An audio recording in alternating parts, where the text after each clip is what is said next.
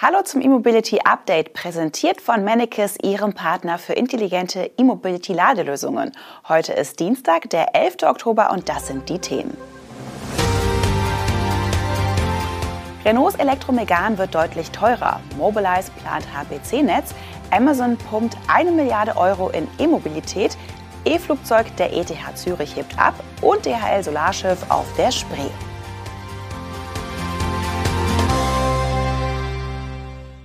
Renault hat die Preise für seinen vollelektrischen Megane E-Tech Electric in Deutschland deutlich angehoben. Der Basislistenpreis für den Stromer stieg von 35.200 Euro zur Markteinführung auf nun 42.000 Euro, jedoch mit einer leicht anderen Ausstattung. Die neuen Werte gehen aus der aktuellen Preisliste von Renault Deutschland hervor. Für jene 42.000 Euro brutto vor Abzug der Förderung gibt es das absolute Basismodell mit 40 Kilowattstunden Akku und 96 kW starkem Antrieb. Schon enthalten ist immerhin der 22 kW Onboard-Lader für AC-Ladestationen. Das Modell mit 7,4 kW wird nicht mehr angeboten. Da der Boost Charge zuvor mit 37.100 Euro eingepreist war, liegt die Preiserhöhung für die Basisvariante also bei 4.900 Euro. Der Elektromegan mit Basisausstattung und dem größeren 60 Kilowattstunden Akku kostet künftig 46.600 Euro. Zum Marktstart war diese Antriebskonfiguration mit 160 kW Leistung noch 4.900 Euro günstiger. In der Top-Ausstattung Iconic verlangt Renault mit 52.900 Euro jetzt sogar 5.400 Euro mehr die reichweitenstärkste Konfiguration im Megane E-Tech Electric, welche den großen 60 Kilowattstunden Akku mit dem 96 kW Motor und dem 22 kW AC-Lader kombiniert, ist nun ab 47.000 Euro erhältlich. Die WLTP-Reichweite liegt hier bei bis zu 470 Kilometern. Eine Begründung für die deutliche Preiserhöhung seitens Renault gibt es derzeit nicht. Andere Hersteller hatten ihre Preiserhöhung aber mit stark gestiegenen Rohstoffpreisen im Einkauf Unsicherheiten in der Lieferkette und teilweise auch den Energiepreisen gerechtfertigt. Nochmal Renault. Mobilize, die Mobilitätsmarke des Herstellers, plant zusammen mit Renault-Händlern in Europa den Aufbau eines HPC-Netzes. Er soll auf den Namen Mobilize Fast Charge hören und bis Mitte 2024 europaweit 200 Standorte umfassen.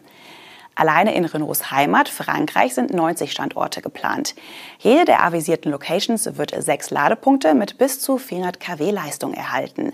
Die meisten Standorte sollen bei Renault-Partnern entstehen, die weniger als fünf Minuten von einer Autobahn- oder Schnellstraßenausfahrt entfernt liegen.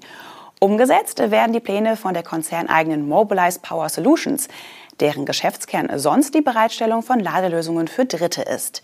Wichtig zu wissen, das Ladenetz soll von allen Elektroautofahrern und nicht nur von Renault-Kunden genutzt werden können. Zur vorgesehenen Technik äußert der Hersteller nur wenige Details. So werden die Stationen ein intelligentes Energiemanagement und stationäre Speicher erhalten. Letztere sollen aus alten Batterien von Elektroautos basieren und in der Lage sein, 600 kW Spitzenleistung zu liefern, selbst wenn mehrere Autos gleichzeitig geladen werden. Ergänzend soll an manchen Stationen Solarstrom zum Einsatz kommen.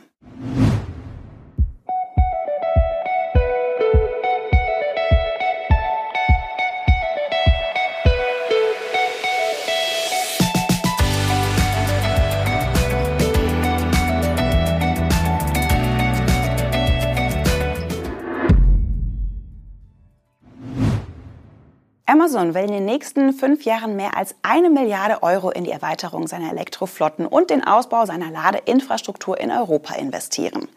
Allein 400 Millionen Euro sollen nach Deutschland gehen. Mit den Investitionen will Amazon nach eigenen Angaben die Anzahl seiner E-Transporter in Europa von derzeit gut 3000 auf mehr als 10.000 Exemplare im Jahr 2025 erhöhen. Darüber hinaus sollen mehr als 1500 elektrische Lkw beschafft werden. Teil dieser Elektrooffensive an den europäischen Standorten ist auch die Installation von Tausenden von Ladegeräten für die E-Transporter sowie Hunderten von speziellen Schnellladern für die E-Lkw. Im Fokus steht dabei auch Deutschland. Hierzulande sollen 400 Millionen Euro in das Logistiknetz investiert werden und ein Drittel der künftigen E-Lkw stationiert werden. Das wären gut 500 Stück. Auf Deutschland liegt bei der E-Mobility-Offensive ergo der Hauptfokus des US-Konzerns. Bekannt war bereits, dass Amazon in Deutschland noch vor Jahresende die ersten 20 Elektro-Lkw von Volvo Trucks in Empfang nehmen will. Das bisher einzige europäische Land, in dem Amazon bereits reguläre schwere Batterietrucks einsetzt, ist Großbritannien. Dort sind fünf Exemplare im Dienst. Zur Weiterentwicklung des Transportnetzes gehört auch die Einrichtung weiterer Mikromobilitätszentren. In dicht besiedelten Städten will Amazon von solchen kleineren, zentral gelegenen Lieferstationen aus die Zustellung mit E-Cargo-Bikes oder sogar zu Fuß vornehmen. In gut 20 europäischen Städten arbeitet das Unternehmen nach eigenen Angaben bereits mit diesem Konzept, darunter London, München und Paris. Ein von Studierenden der ETH Zürich entwickeltes Elektroflugzeug ist auf dem Flugplatz Dübendorf zum ersten Mal abgehoben.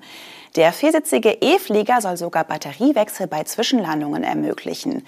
Als Hülle für den E-Flieger diente eine Art Bausatz für Kleinflugzeuge des südafrikanischen Herstellers Sling Aircraft. Diesen bauten die Studierenden nach eigenen Anpassungen selbst zusammen und statteten das Flugzeug mit ihrer Technik aus. Neben einem effizienten Elektroantrieb entwickelten sie ein modulares Batteriesystem mit einer speziellen Kühlung. Die Batterien können bei einem Zwischenstopp ausgetauscht werden, was in der Praxis derzeit allerdings noch recht lange dauert. Der Energiegehalt des modularen Batteriesystems wird mit 44 Kilowattstunden angegeben. Der Elektromotor kommt auf eine maximale Leistung von 110 kW und die Reisegeschwindigkeit liegt bei 185 km/h. Der Antrieb und Umbau wurde innerhalb von zwei Jahren von einem rund 20-köpfigen Team entwickelt. Als Passagierflugzeug ist der E-Sling aber nicht gedacht. Zukünftig könnte der Leiseflieger zum Beispiel zur Überwachung in Nationalparks eingesetzt werden.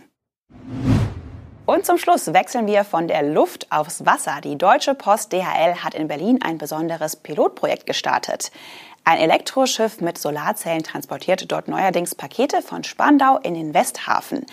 Damit will die Post ökologisch nachhaltige Paketlogistik auf dem Wasser erproben. Das Pilotprojekt ist angeblich das erste seiner Art in Deutschland. Dabei kooperiert die Deutsche Post DHL mit dem Berliner Hafenlogistiker Behalla und der Reederei Solar Waterworld.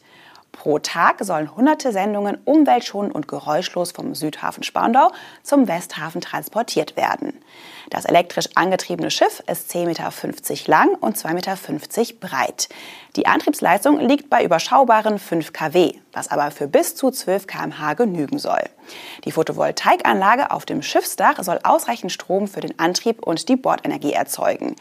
Bei Sonne sei die Fahrtdauer praktisch unbegrenzt ohne Sonne kann das Schiff sechs bis acht Stunden aus der Bordbatterie fahren.